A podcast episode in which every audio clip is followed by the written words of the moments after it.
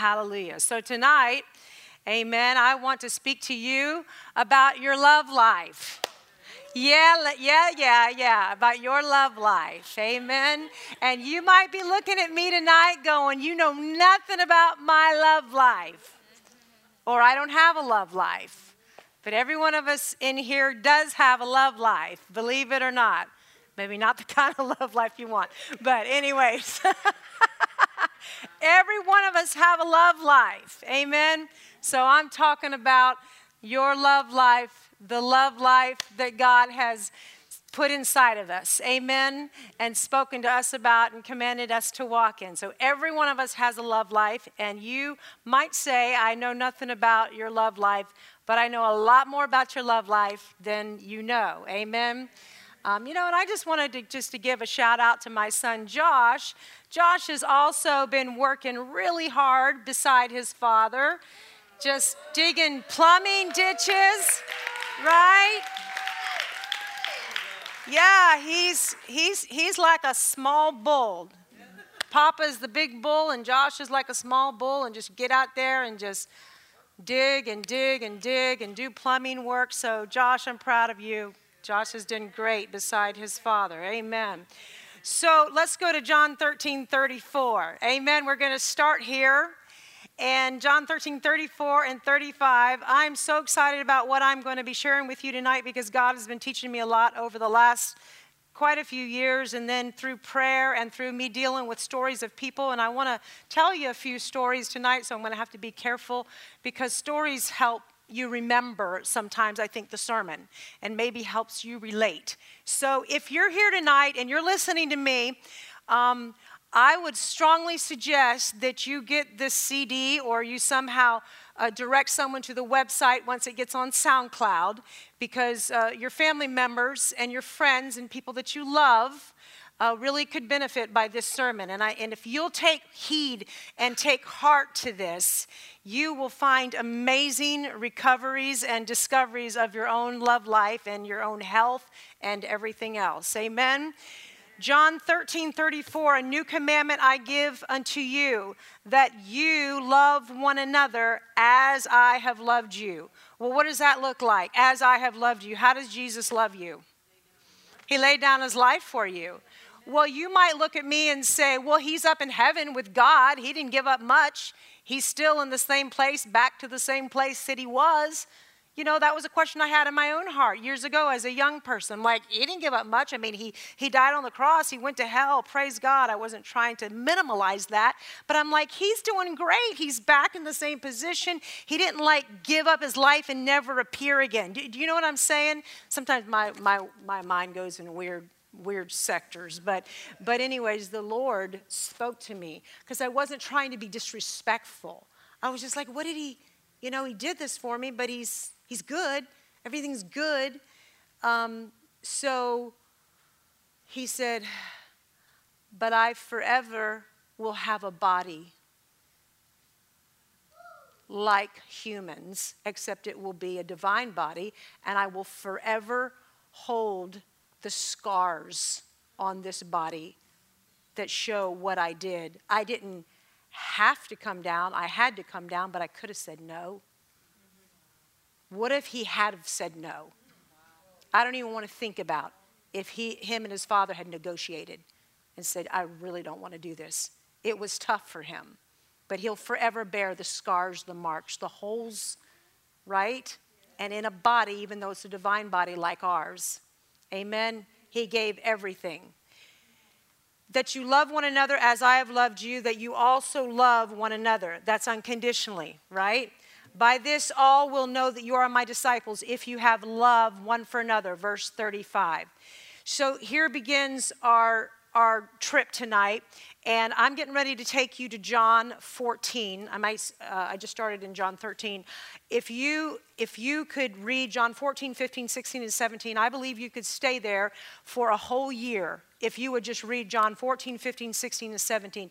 In those four chapters, it tells you about the love of God. It tells you about how if you walk in the love of God and you keep his commandments, how he'll answer all your prayers, and his Father will love you, and he'll manifest. It's just these four chapters are amazing. amazing and the glory of God that he wants to put on your life, that he has given you, and what you can walk in these four chapters, 14, 15, 16, and 17. And it also gives you such a wonderful understanding of a part in the working of the Holy Spirit in you. So let's go to John 14, 15 through 27. So I'm going to read this and stop here and there as I need to. Amen. So here we go. If you love me, keep my commandments. If you love me, keep my commandments. And I will pray the Father, and he will give you another helper. Isn't it interesting that he goes from, if you love me, keep my commandments. If you love me, keep my commandments. And we've already been through this where pastors talked about, people say, I love him. I love God, but they don't keep his commandments. You might want to question whether they really love God or not. If you love me, keep my commandments, and then and, he's continuing the sentence, is a conjunction. We learned this in English. He's not done talking. And if you love me, keep my commandments. Could you turn that screen on the back wall, please? That would be awesome. If you love me, keep my commandments, and I will pray the Father. And I'll pray the Father, and he'll give you another helper that he may abide with you forever. So God is now, Jesus is saying, I'm going to give you a helper that will abide with you forever, that's going to help you love me and keep my commandments. Amen? So he's combining love and the work of the Holy Spirit, because the work of the Holy Spirit is the only way that you can love like Jesus loved. If you do not have the Holy Spirit in you, it's impossible to love like he loved. So he's going to send you a helper. Amen? So let's go on down. So we go, if you love me, keep my commandments, and I will pray the Father, and he will give you another helper that he may abide with you forever. The Spirit of truth, whom the world cannot receive because it neither sees him nor knows him, but you know him, for he dwells with you and will be in you. I will not leave you orphans, but I will come to you. So then he goes on and says, you know, a little while, you won't see him anymore, on and on. So verse 21, let's go to verse 21. He who has my commandments and keeps them, it is he who loves me.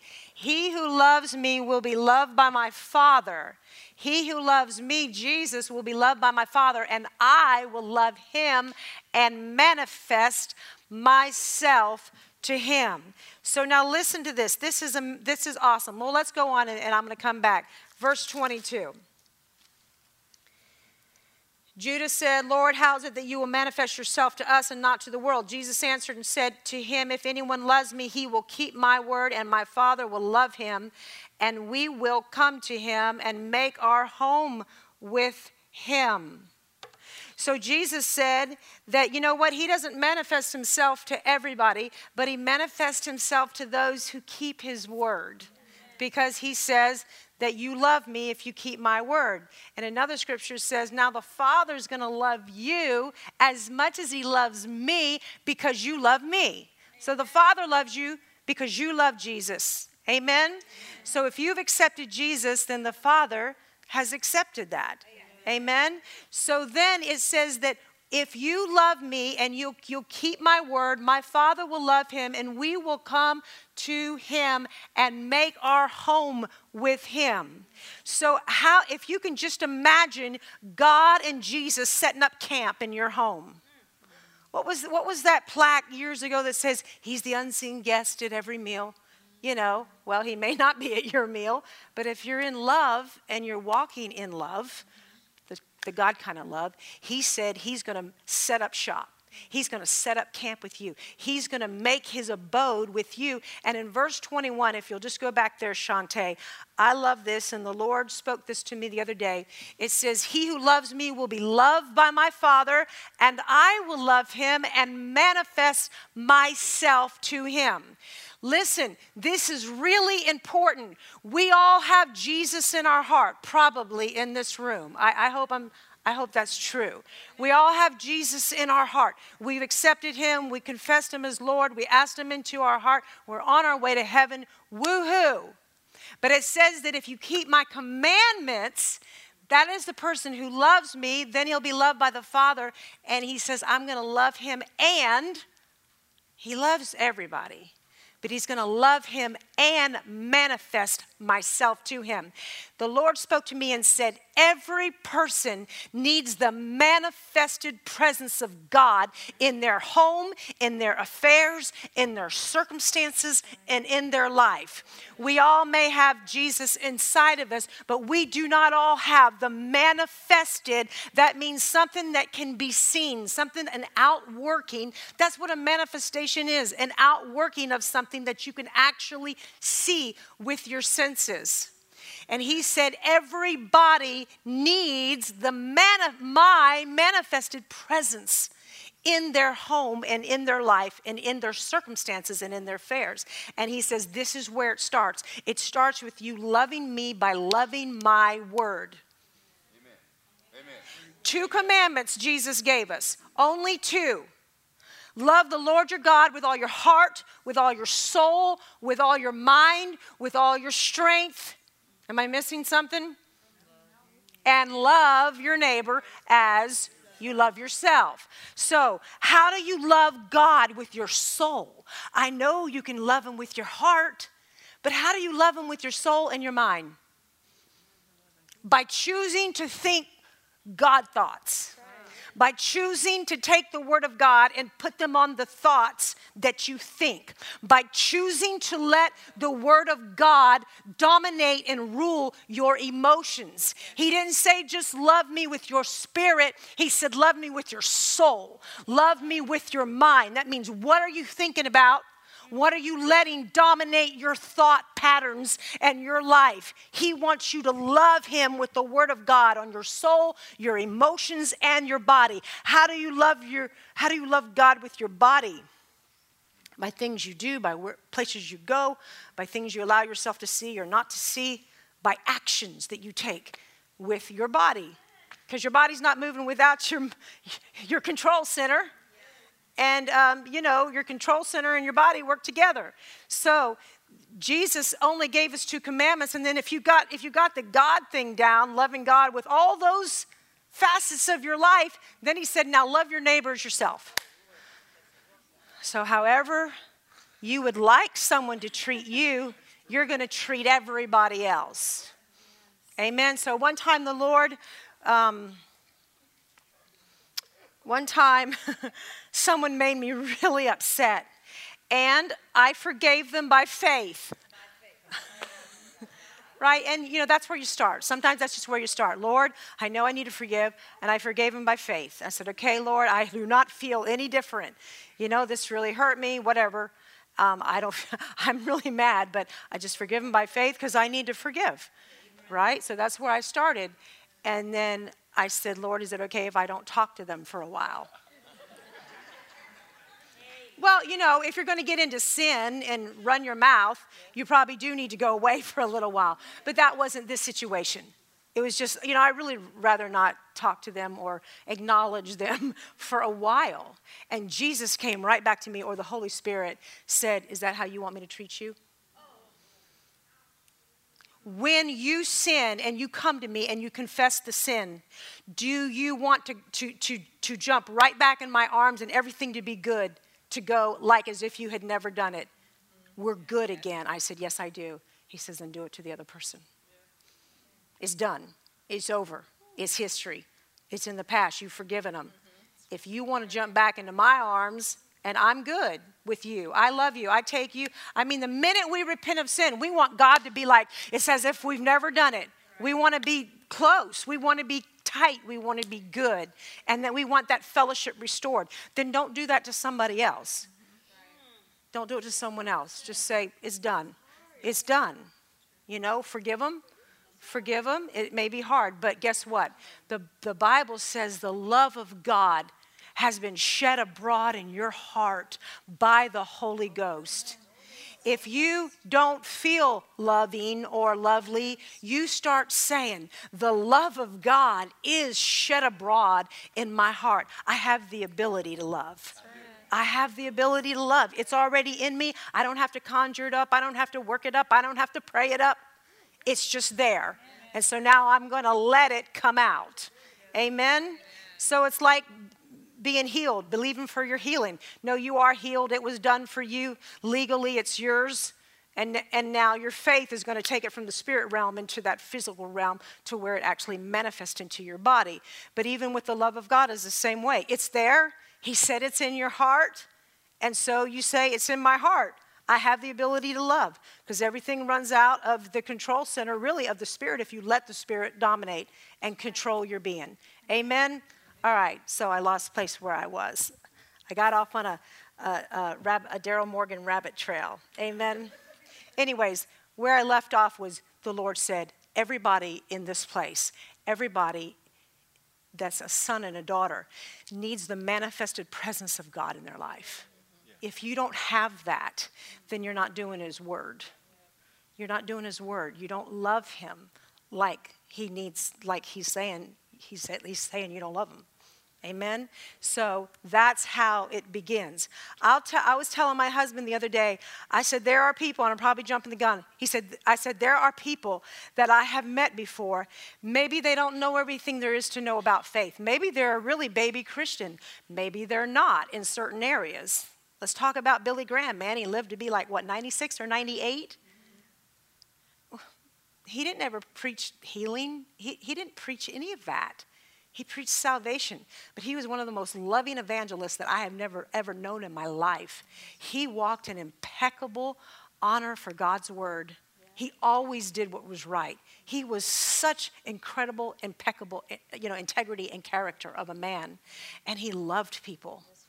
And he lived in 96. Amen. Okay, well, maybe he didn't know all of our healing scriptures. Well, what good is healing scriptures if you don't walk in love? Amen. Amen? What good is it? And guess what? You're going to get an eye-opener here tonight if you haven't already got one.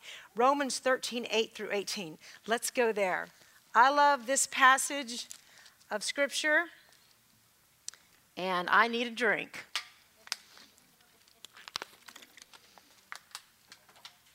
Okay, remember, we're talking about your love life, because you do have one. It may not be in the greatest shape, but you do have one. So 8, let's see, where am I? 13, 8-18. I'm at Romans 8. Well, that's just wrong. It's not the right place. Owe no one anything except to love one another, for he who loves another has fulfilled the law. For the commandments, you shall not commit adultery. You shall not murder. You shall not steal. You shall not bear false witness. You shall not covet. If there's any other commandment, all are summed up. You don't have to memorize them all. All are summed up, even the ones that says, do not forsake the assembly, and you shall keep the Sabbath. You're loving God when you keep the Sabbath. Yeah. When you're taking that time and setting aside just for God, undistracted. You're loving him. So it says that all sums up in this one saying, you shall love your neighbor as yourself. Keep on going. Love does no harm to a neighbor. Therefore, love is the fulfillment of the law. Love does no harm to a neighbor. So, if Tiffany's my neighbor, right? If I love her, if I love Tiffany, am I going to steal from her? No. No, I'm not. Am I going to murder her if I love her? No. See, here's the thing. Love is summed up in this, right? The Ten Commandments are summed up. You'll love your neighbor as yourself. If you love them, you won't kill them. You won't steal from them. You won't commit adultery. You won't do all these things. If you love God, you'll honor him. So all you have to do is think of those two things. Love God with all my heart, soul, mind, strength, and love my neighbor as myself. Here is what you need to think about before you get ready to do anything. Two things. Number one, is this going to glorify God or hurt him? Number two, is this going to hurt my fellow man in any way? Answer those questions each time, and you'll be good. The action that I'm about to perform, is it going to dishonor God? Spirit, soul, mind, strength, body. And is it going to hurt my neighbor? And or is it going to hurt my neighbor in any way? To their ill. Love does no ill, the King James Version says, to my neighbor. If you can ask yourself those two questions each time you do something, then just that will be an easy answer. Amen? All right, so let's go on. Ephesians 4:31. Now we're just going to go down a little avenue or river here. Ephesians 4:31. Let's talk about bitterness. You ready?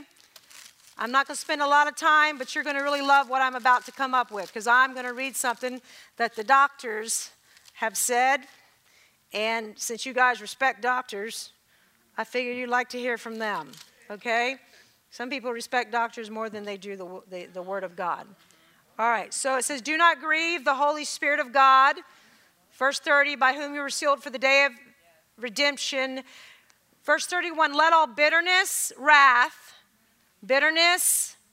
anger, clamor, and evil speaking be put away from you with all malice, hatred. Okay, that's what that is. And be kind to one another, tenderhearted, forgiving one another, even as God in Christ forgave you. Therefore, be imitators of God as dear children. Therefore, imitate God as dear children and walk in love, as Christ also has loved us and given himself to us as an offering and a sacrifice. Right? A sweet-smelling aroma. So, one time I asked the Lord, I had forgiven someone, I thought. I just kept being patient. And he directed me to this verse and 1 Corinthians 13. Love is patient, love suffers long, and is kind. He says, love suffers.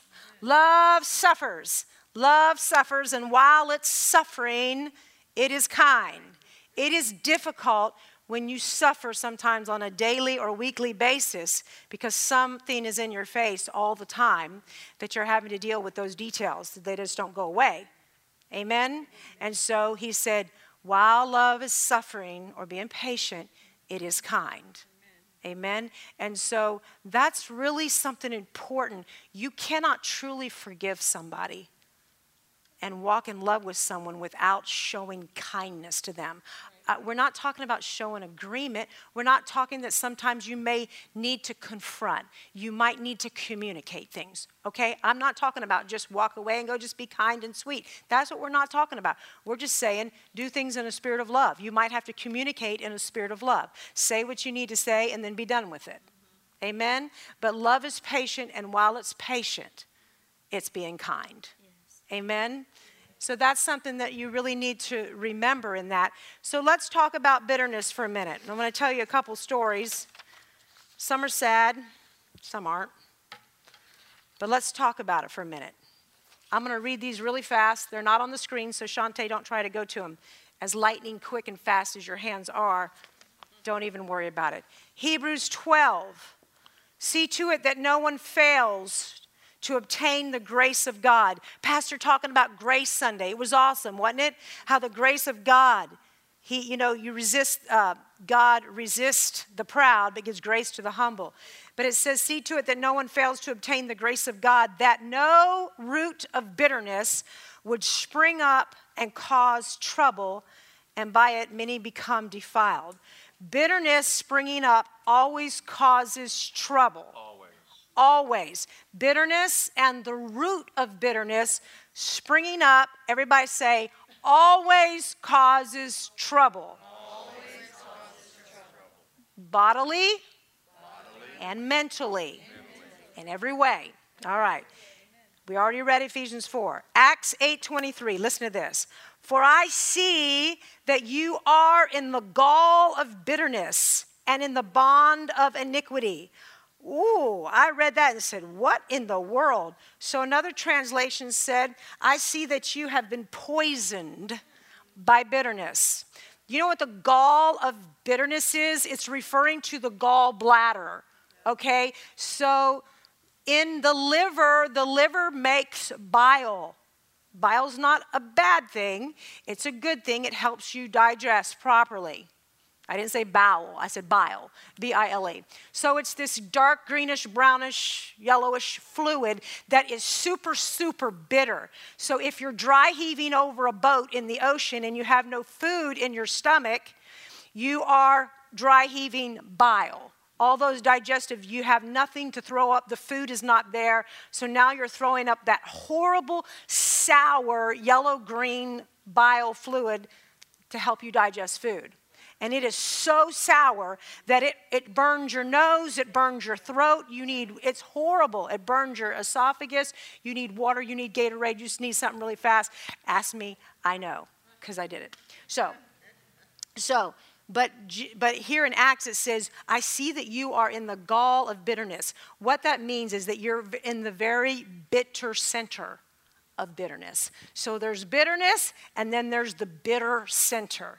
And that's what it's referring to, the gall. So once the liver makes that bile, little science, once it makes that bile, helps you digest, then the rest of it's dumped into your gallbladder.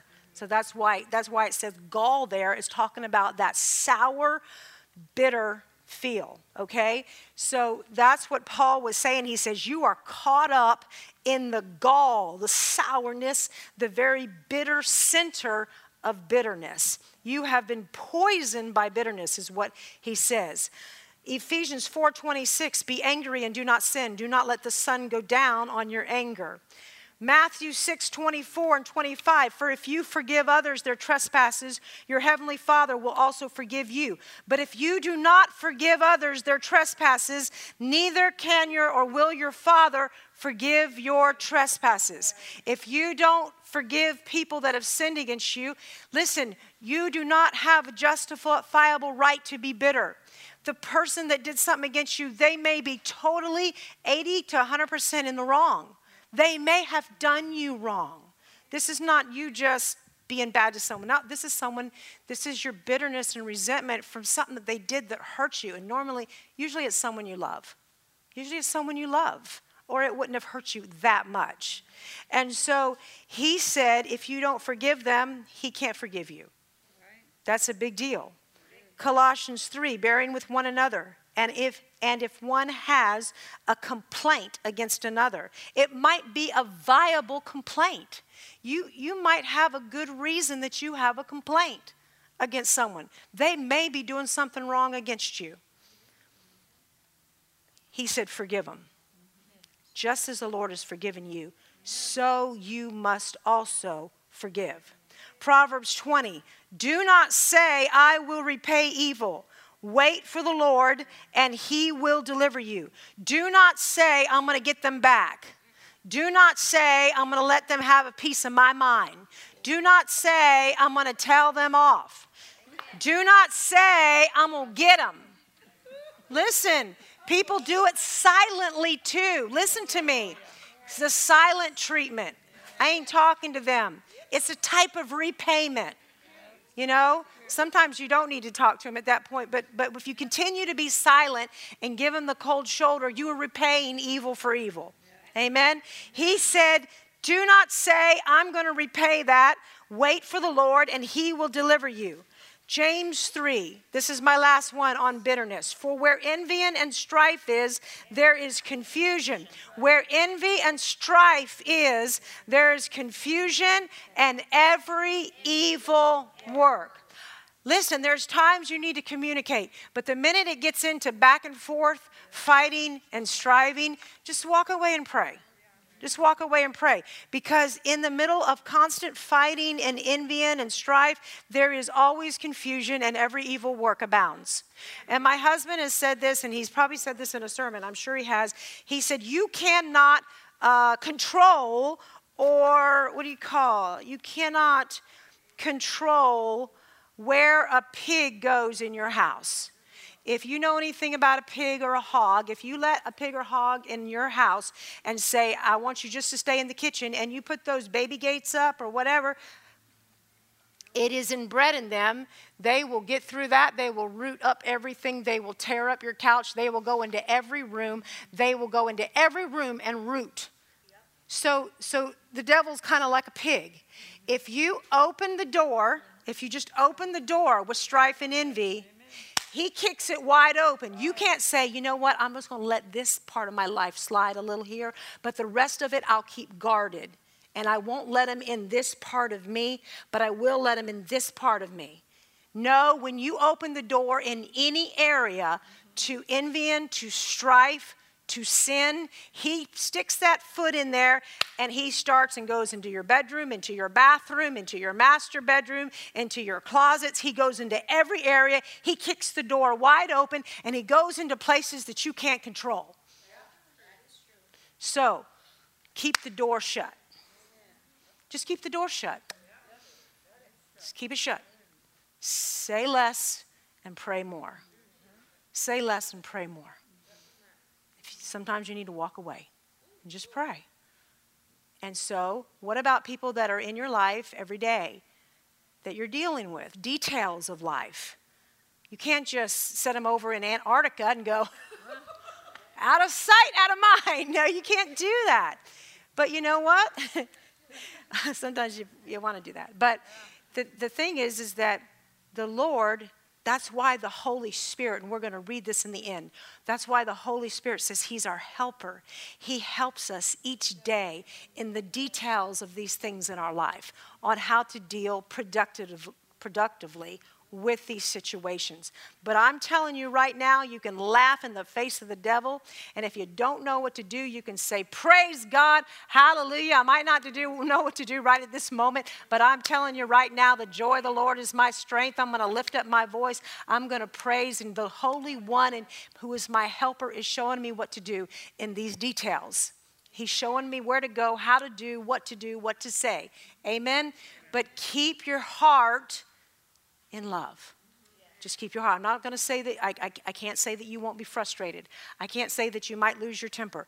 But just come back as quickly as possible and go, praise God. I just forgive them. Lord, you're helping me work through this. You love them. I love them. I'm going to pray for them. Amen? Amen. Okay. That's how that works. And while you're doing that, be kind. Everybody say be kind. All right. So let me just read this to you, because you guys just wanted to know about cancer, didn't you? So I'm getting ready to read you an article by a doctor. It's not long. It's not long.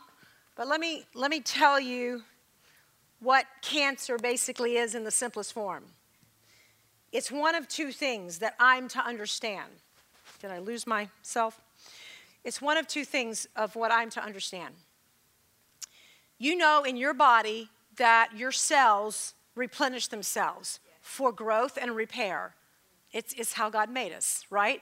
So cancer is one of these two things. It is abnormal cells that are constantly replenishing and taking over, right? Faster than boots on the ground can destroy. So you've got fighter cells, attacker cells, things like that. So it's one of two things. It's a normal cell replenishing way too much, too fast, or it's an abnormal cell replenishing faster than the attacker cells, okay? So what it really is it's just an imbalance. It's an imbalance in the system of some kind. Sometimes it's just a cell that's not abnormal, but it's just replenishing and dividing way too quick. And the attacker and the immune system cannot keep up with it because it's getting out of control. And then what it does is, because it's getting too much in the bloodstream, it's forming a tumor, and then it starts releasing stuff that it shouldn't release, et cetera, et cetera. I won't go into the scientific because you don't need to know that. So, but just so you understand that, someone said, I don't know, someone said that everybody has some cancerous cells in their body. I don't know. I know that God made our bodies in the perfection that they should be, and he made a balance, and he made us a certain way, right? Yeah. And let me just say this, and I know I'm hitting my punchline maybe before the time, but he just keeps bringing it to me. God made our bodies to function a certain way. The God of love made our bodies, not the God of hate. The God of love made our bodies and designed them to function a certain way. So our bodies respond the best to love and in love, because that's how God set it up. He's our creator. Anything where you walk outside of love, you're sending signals to your body that are foreign. They're foreign and they fight against the way love designed it. Does that make sense? So a step out of God is a step out of love and a step out of health. It's how your maker made you. You know, if you have a problem with that, you need to go talk to him. But he has a certain way. He set it all up to flow. And as long as you do it and walk in his love, love made you, love designed you, love set up all the functions. And if you step out of love, you just invite darkness in. And then imbalance. That's all. It's a simple way. So let me read this. This is by a doctor, written by a doctor from the Cancer Treatment Centers of America, the biggest specialized place in America for cancer, headquarters in Chicago, Atlanta, Philadelphia, and Tulsa. Philadelphia and Tulsa. There's only 4. Chicago is the hub. So Cancer Treatment Centers of America, Dr. Stephen Stanford, chief. He's not just a corporal or a private. He's the chief of surgery at the Cancer Treatment Centers of America, CTCA, refusing to forgive, he said, makes people sick and keeps them that way. With that in mind, now they have what's called at CTCA forgiveness therapy.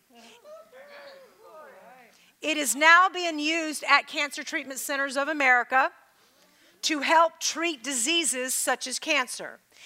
He said this, it's important to treat emotional wounds or disorders because they can really hinder someone's reactions even to the treatments, even someone's willingness to even pursue treatment, Stanford explained.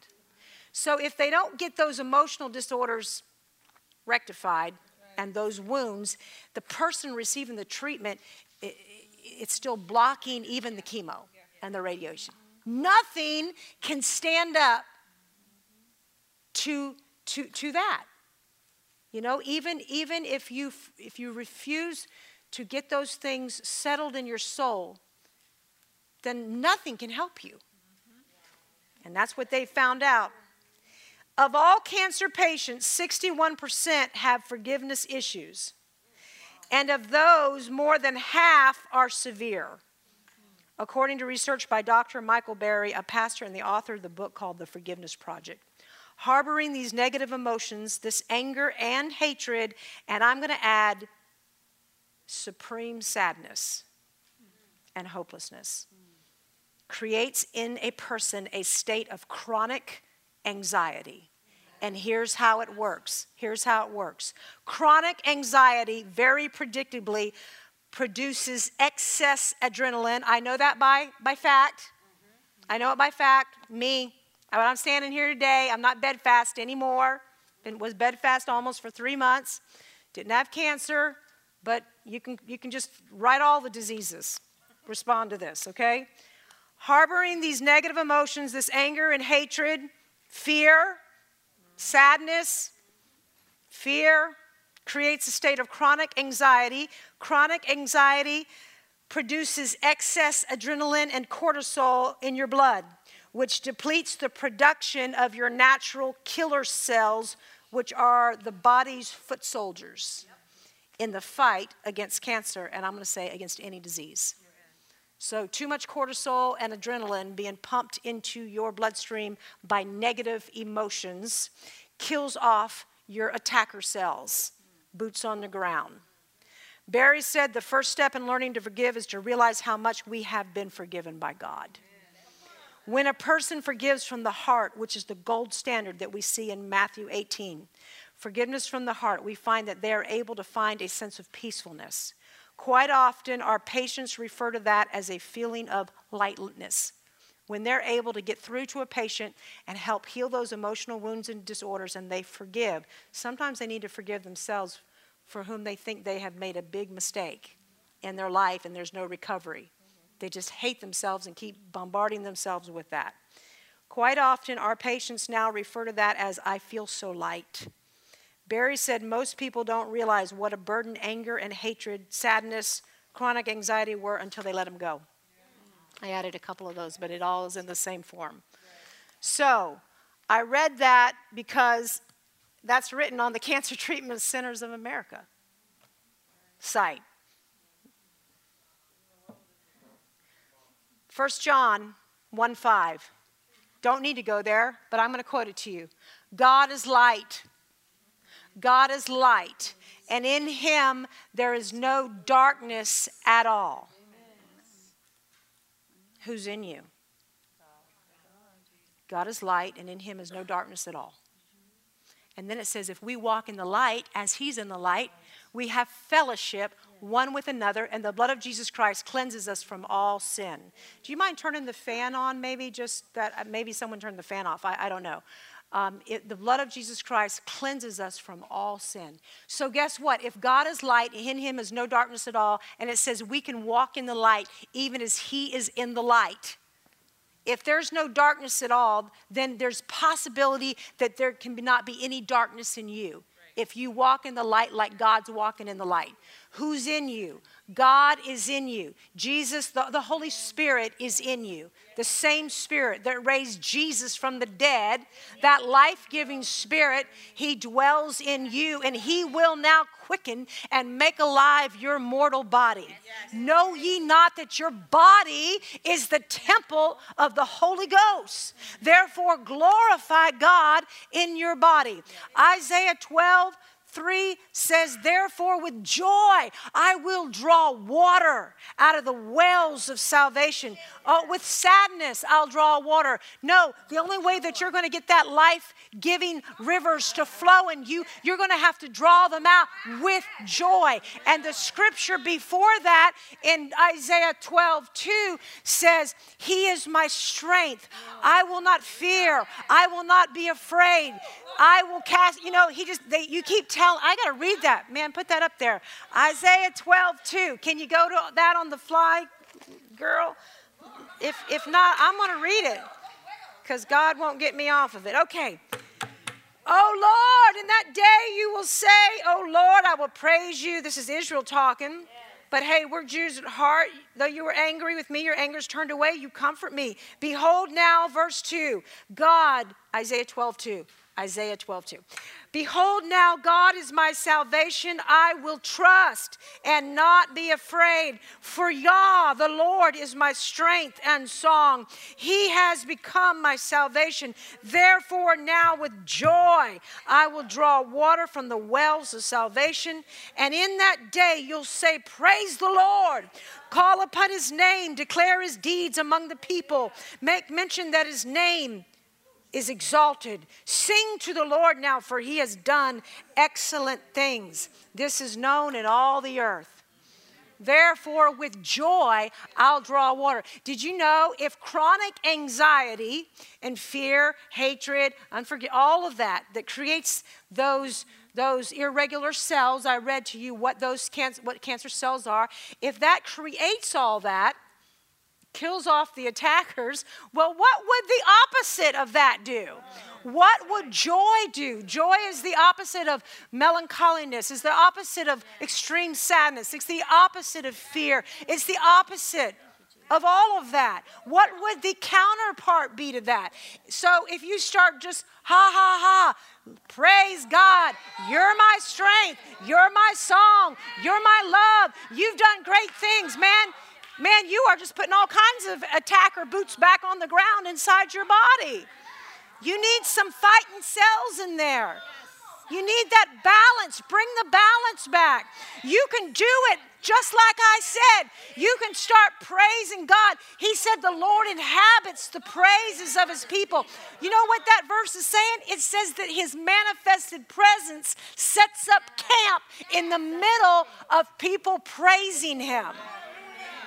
So if you don't know what to do, and you're frustrated, and you're hurt, and you're this, and you're that, and your emotions are on a roller coaster, just shut up, put up, and put your hands up, and just start praising God.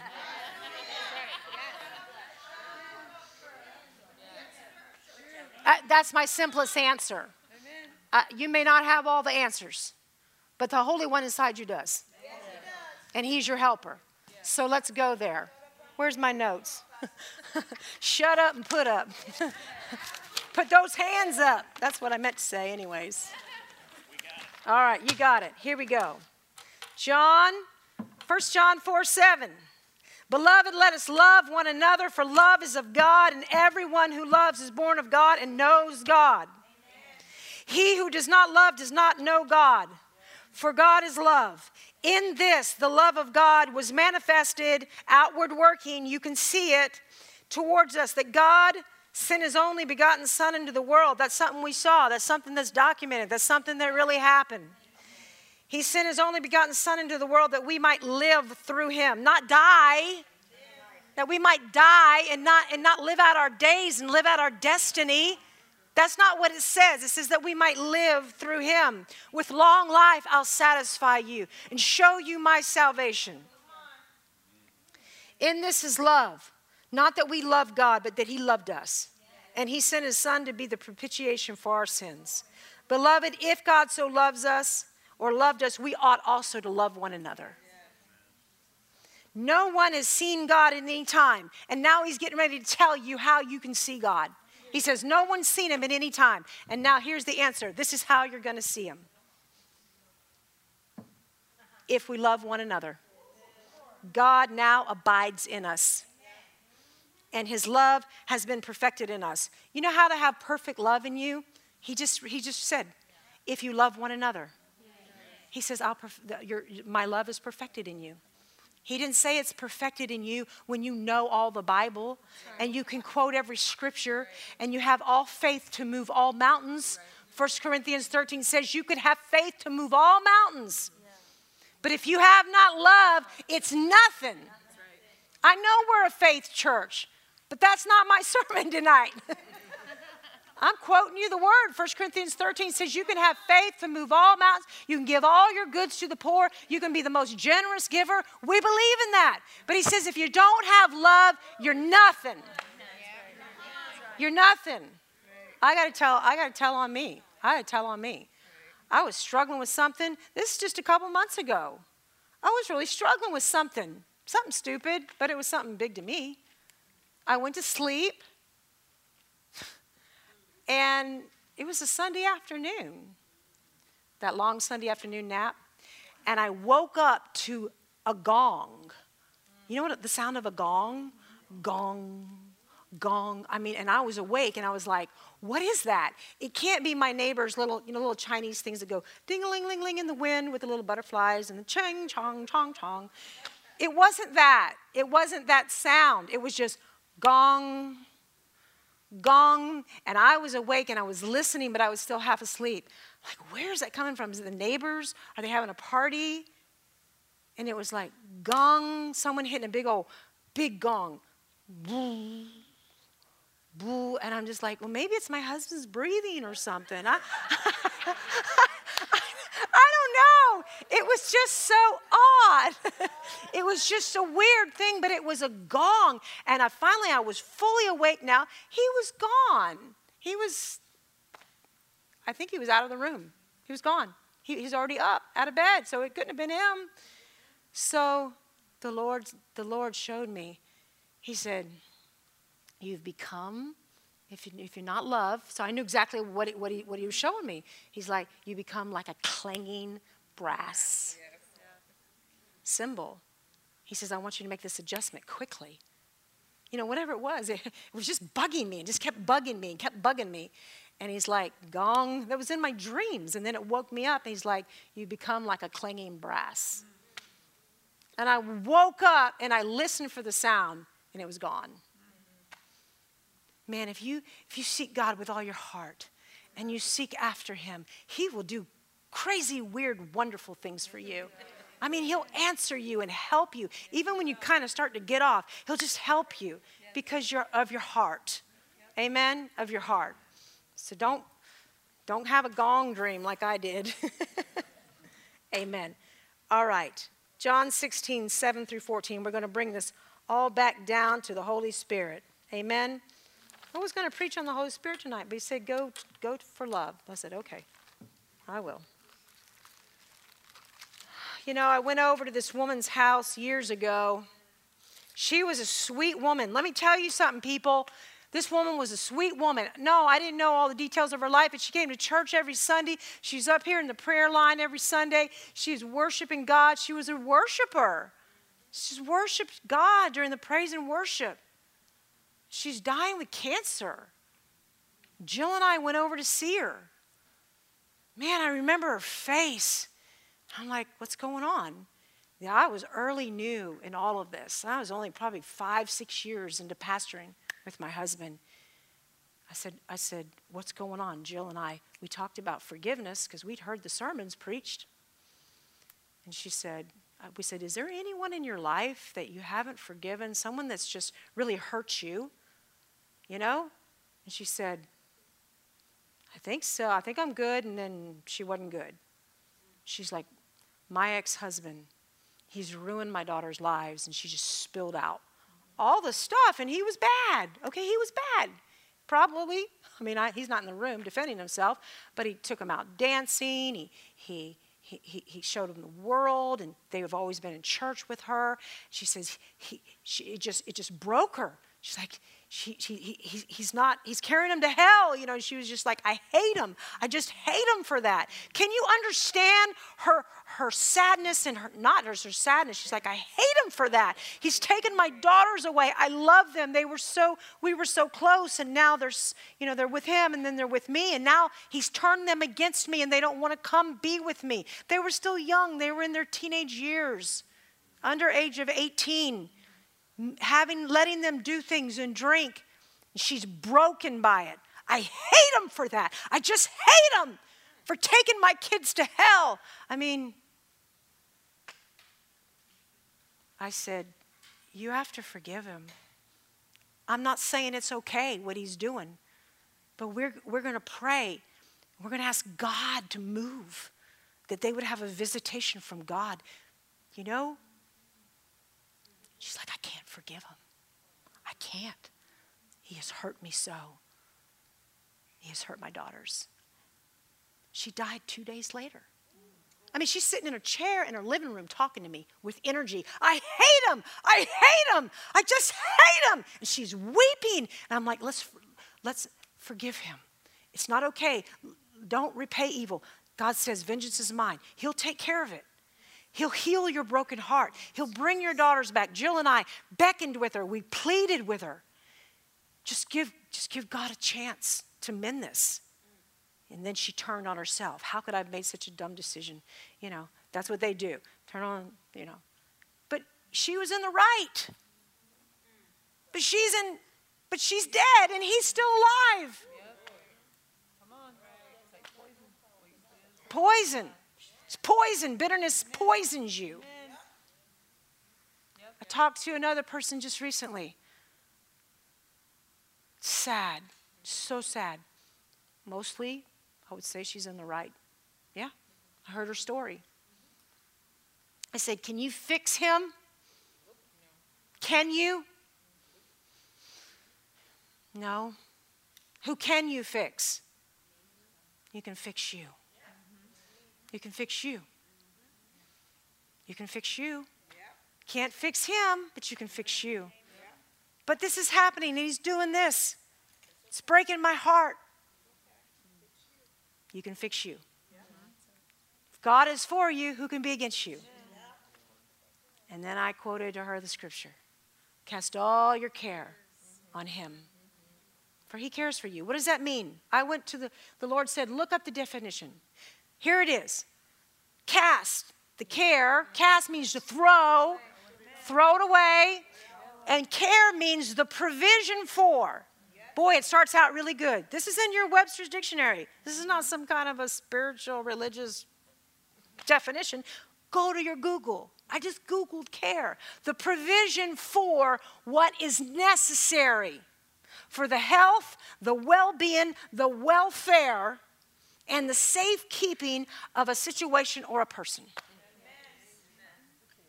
God said, cast the care of it on me, for I now am taking provision for your care, your well-being, your welfare, your safety. And really the synonym for that is putting them in God's custody. Put them in God's custody. Man, when you put someone in God's custody, that's the best custody ever. Amen? That's the best custody. That's what the synonym for care is. Safekeeping in someone else's, putting in someone's charge. I'm putting God's control. That's what we mean by let God take control. We do need to let God take control because we like to control. We mean well. We want to. I like to control. I want to control, make everybody right, everything right. Everybody, you know, at Thanksgiving, that perfect little hallmark, which is not so perfect. But, you know, but that's witchcraft. If I could control someone, that's witchcraft. So it comes in handy when you're running a large organization, you know, but you can't control people and their decisions that they make. But you can give them to God, and he said there's provision. He said if you'll cast the care, he didn't just say cast the care away. He said cast the care on him. Right. So you're putting the provision for what's necessary for their well-being, their welfare, their maintenance, their safekeeping, putting them, he said, on him. Put them in my custody because now I want to put you in my custody because I want to take care of you. Does that make sense? So that's why you can walk in love because you have the cares on him and you have the Holy Ghost as your helper. And I'm just about to close. Got to read this. This is what I wanted to preach on tonight, but I am going to at least read the verse. Here we go. Verse 7, here we go. Let me find it here so I don't have to rely on her to go as fast as I'd like to go. Anyways, nevertheless, but I know she's fast. Nevertheless, Jesus said, I tell you the truth. John 16, verse 7. It is to your advantage that I go away. For if I do not go away, the helper will not come to you. But if I depart, I will send him to you. Isn't that a strange statement? Have you ever thought this? I know I'm not the only one that thought this. Lord, if I only lived in your time, and if I only walked the seas of Galilee with you, if I was only on the boat and the ship with you, you could fix all this mess because I would be right there with you among the 12. I would have instant access. I would be one of your disciples. If I had only been there with you, I could have seen you in person, and you could have helped out my circumstances. But Jesus said, he said, it's to your advantage that I go away. He says, I'm telling you the truth. It is to your advantage that I go away, for if I do not go away, I can't send the helper to you. Now, instead of Jesus monitoring 13 or, 12 disciples, now he's got a personal helper for each one of you. Because he went away. So the thousands and millions and billions of Christians all get their own personal helper. Right? So if Jesus, is Jesus a liar? No. He says, I'm telling you the truth. I got to go away.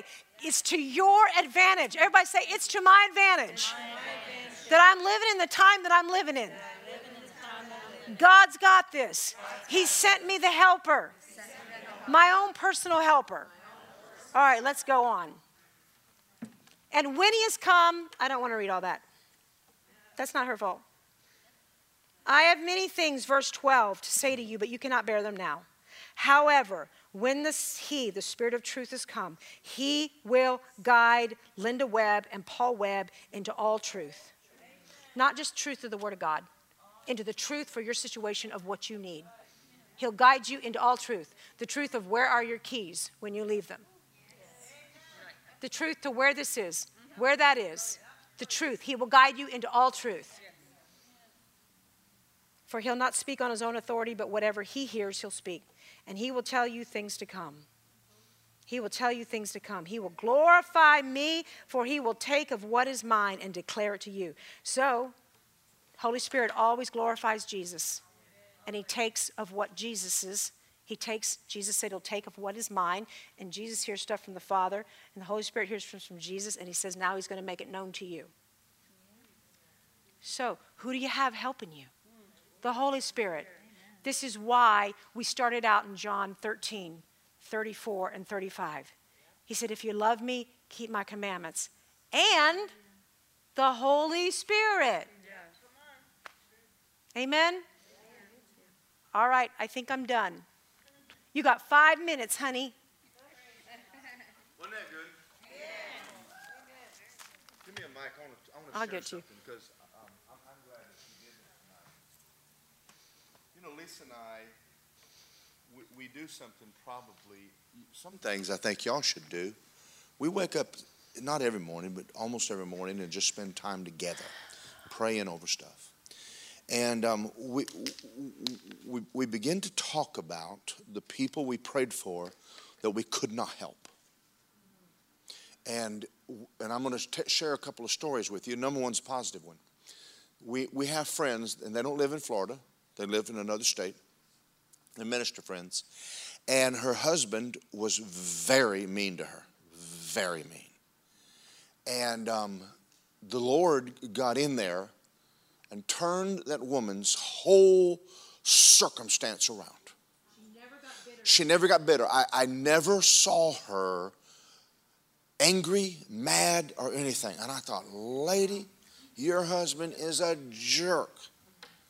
And she's you like, tried well, to change him. You yeah, tried and, to help and she, him. She talked to him, and he wouldn't change. Finally, one day, the Lord got in there and turned it all around. And today, she's doing great.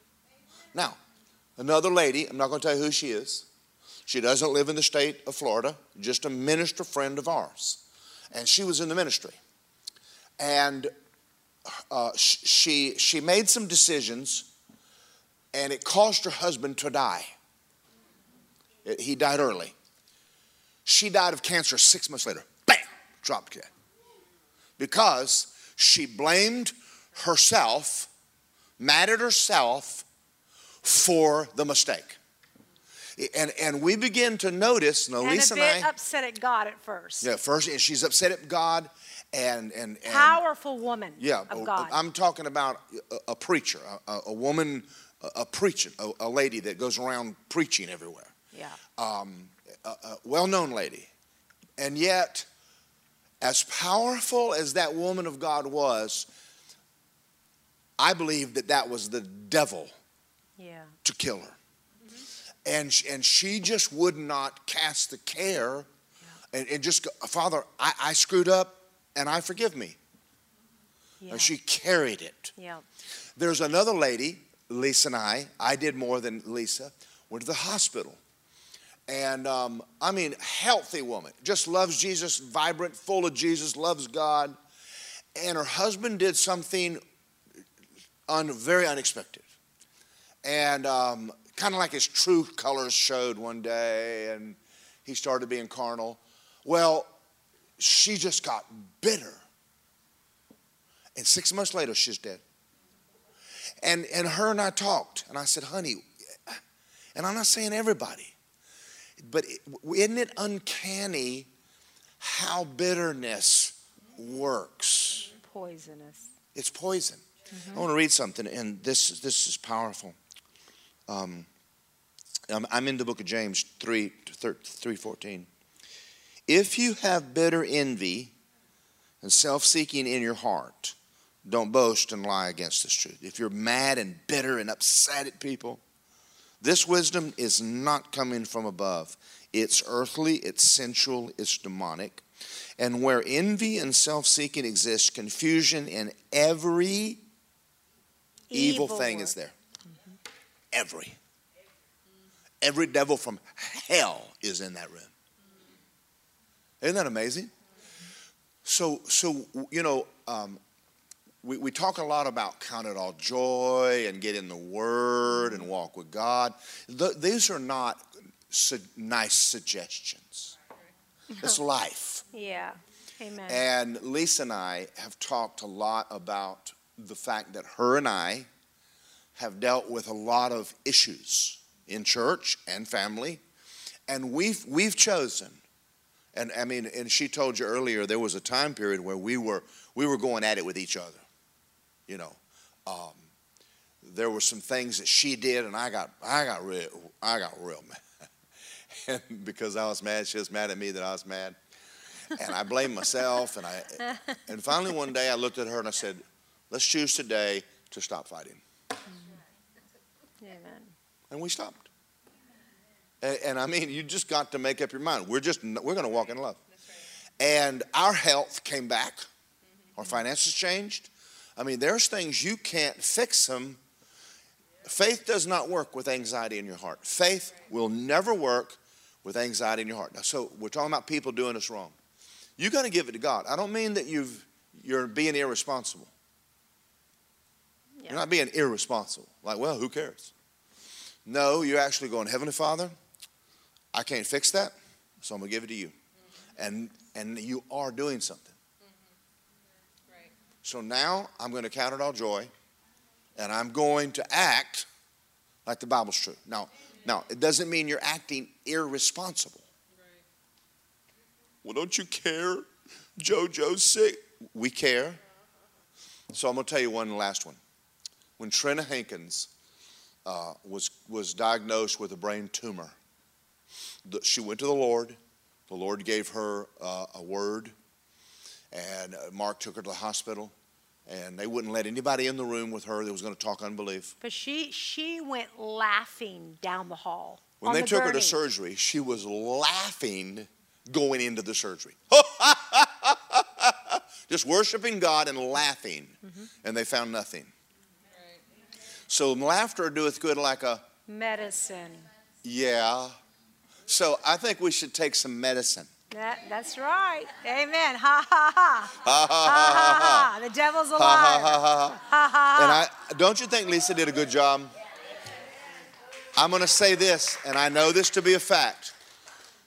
Satan has used bitterness to kill a lot of people. You have to understand the weapons of your warfare. You're not in a fight with flesh and blood. Oh, yes, it looks like it's that person.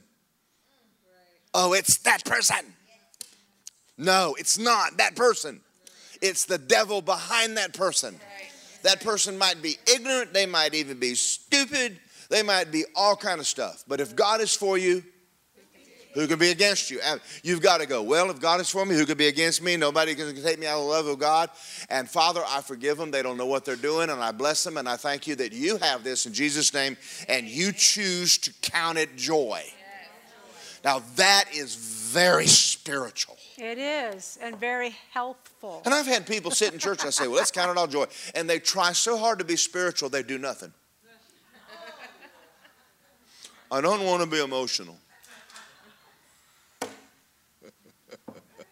That's stupid. Right. That's right. There's no such thing as inward joy. No. I got joy in my heart. Well, let it out. So Lisa and I have chosen. There's times that I just wake up in the morning and go, I cast all my cares on the Lord. I don't have care in the world. I give it to God. And see, I'm like Lisa in this way. I try to make everything perfect. Yeah. And there's times I just told Lisa, I said, sometimes I talk too much. She says, yes, you do. I said, I need to leave them alone. She said, yes, you do. You know, one of the things that really helps us and will help you is to make that adjustment in your heart towards you having joy and taking that good medicine is to be thankful for every good thing. So, you know, it's like the whole well story. You know, when the bucket is going down, he's like, I'm going back down. The other bucket going, well, I'm getting ready to come back up. You know, and they're both empty. You know what I mean? So the truth is we were dealing with this project on the house the other day. It's just taken months. It's taken months, a year, you know. And I won't get into any of the details, but just from stupid people doing stupid things, stupidity. But, you know, we're dealing with unregenerate people who don't listen to God, and they're just weird. So it's true. It's true. When you're out, so you're sometimes, you know, when you're outside of God, you can do some really weird stuff. So, you know, finally the other day I was just like, you know what? And it's hot outside and our roofers are here, and thank God for our roofers, you know. They committed to this project like back in October and said, sure, because they thought they were going to put this roof on in the winter. And now it's May, the end of May into June, and it's been a kicker out there this last couple of weeks. And, you know, they're just like, oh, this is kicking our butt. This is kicking our butt. You know, and they're older, but they're really good at what they do. They're just older, and they're just not used to the sun, and I get it. You know what I told him the other day? Because they drug in around 9 o'clock in the morning yesterday, and I'm like, they know better than this. You know, they are hanting and panting at 1 o'clock because it is burning hot out there. And so I'm like, come on, you guys know better than this. And I told him the other day, I said, hey, y'all might want to get here at 7 or 6 and work till 2 and go home, you know. But here's what I finally said to him. I said, you know what? I'm thankful that they kept their word. I'm thankful that they came out because they just came from a job, big job down downtown Orlando at a theme park where the guy is just crybabying all day that they left. Every day that they come out to our house to keep their word on this little baby project, they got crybabies just, you know, blowing up their cell phones. And they're working in like AC for months, and getting out here on our hot roof, you know. And I just told him over coffee, you know, I have to crank my AC down so I can drink coffee in the morning. But, you know, just say, I'm thankful that they came out. I'm thankful that we've got the trusses up. I'm thankful that they're starting to we're just that much closer, you know. You know, don't gripe and complain. Right. Don't do that. That just dumps more stuff in your body that you don't want. Be thankful. What good can you think of today? You're not dead. You're not lying in the hospital. Y'all aren't. You don't have cancer. You're not going under chemo treatments now that are kicking your butt in the natural, that you're believing God for every moment. Be thankful for every moment. Be thankful for every good thing that God's doing for you. And I'll say this because these another minister woman all over the earth, powerful. Her husband died a while back of kidney failure. I mean, this man lives with her. I mean, for years, she's this powerful woman. Well, Smith Wigglesworth could never get his daughter healed. And someone asked him about it. He rose, 38 people from the dead? Yeah. And they asked, why can't you? They'd made fun of him. You get all these people raised from the dead. Why can't you get your own daughter healed? And he just looked at him and said, because she has no faith. Maybe God requires some things out of people who are in that presence all the time of power and of God, and they have that availability when someone else doesn't. But this woman's husband died. She was brokenhearted about it, of course. Her best friend loved him, you know, loves him still, went on to heaven. But she didn't get bitter at God or anything like that. You know, she took a little bit of time off, but she's just back kicking it out in the world again, you know, just preaching the gospel and just going on. So there's a difference between woman A and woman B. They're both around the same age, you know. You ready to close? Yep. Better before these people get mad at us. Heavenly Father, I want to thank you for the opportunity to share the word. It's always such a joy. And Father God, tonight, I think that you're really dealing with us about this. And if anybody in this room is dealing with bitterness, and we all get the opportunity, somebody's doing us wrong. We hear it all the time. We'll give it to you, leave it alone, walk away. There's no reason to allow that stuff in our soul, because you said in the word, do not fret. It only causes harm. And we choose not to fret or have any anxiety about anything. In Jesus' name, amen. Thank you for listening to this powerful message by Pastor Daryl Morgan. We hope it blesses you. If you would like more info on Word of Life, sermons, and free downloads, please go to wordoflifeapopka.com. Thank you and have a blessed day.